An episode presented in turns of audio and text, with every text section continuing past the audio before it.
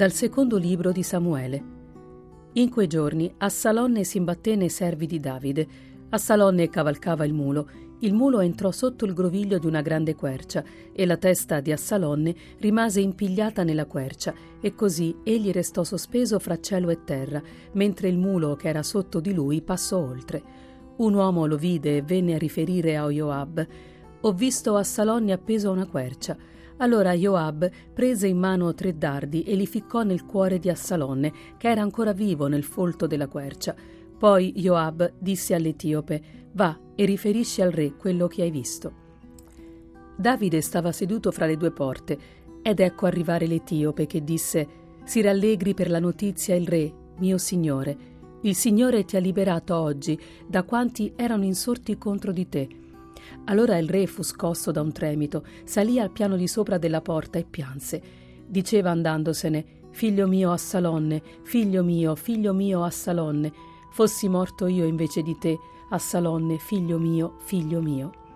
Fu riferito a Joab: Ecco, il re piange e fa lutto per Assalonne. La vittoria in quel giorno si cambiò in lutto per tutto il popolo, perché il popolo sentì dire in quel giorno: Il re è desolato a causa del figlio. Dal Vangelo secondo Marco.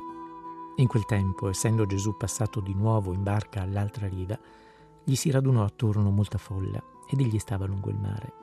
E venne uno dei capi della sinagoga di nome Gairo, il quale, come lo vide, gli si gettò ai piedi e lo supplicò con insistenza. La mia figlioletta sta morendo. Vieni a imporle le mani perché sia salvata e viva. Andò con lui. Molta folla lo seguiva e gli si stringeva intorno. Stava ancora parlando quando dalla casa del capo della sinagoga vennero a dire Tua figlia è morta, perché disturbi ancora il maestro? Ma Gesù, udito quanto dicevano, disse al capo della sinagoga Non temere, soltanto abbi fede. E non permise a nessuno di seguirlo, fuorché a Pietro, Giacomo e Giovanni, fratello di Giacomo. Giunsero alla casa del capo della sinagoga ed egli vide trambusto e gente che piangeva e urlava forte. Entrato, disse loro, perché vi agitate e piangete? La bambina non è morta, ma dorme. E lo deridevano. Ma egli, cacciati tutti fuori, prese con sé il padre e la madre della bambina e quelli che erano con lui, ed entrò dove era la bambina.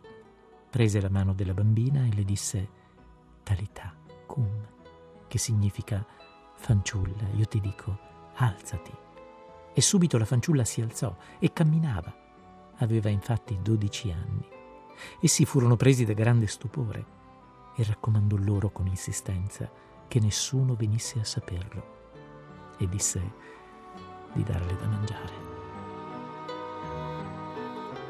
In questa pagina evangelica si intrecciano i temi della fede e della vita nuova che Gesù è venuto ad offrire a tutti.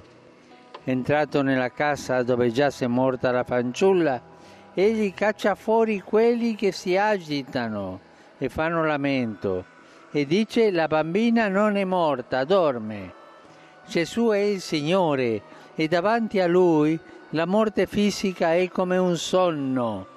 Non c'è motivo di disperarsi. Un'altra è la morte di cui avere paura, quella del cuore indurito dal male. Ah, quella sì, dobbiamo avere paura ma anche il peccato, anche il cuore mummificato. Per Gesù non è mai l'ultima parola, perché Lui ci ha portato l'infinita misericordia del Padre. E anche se siamo caduti in basso, la sua voce tenera e forte ci raggiunge. Io ti dico, alzati.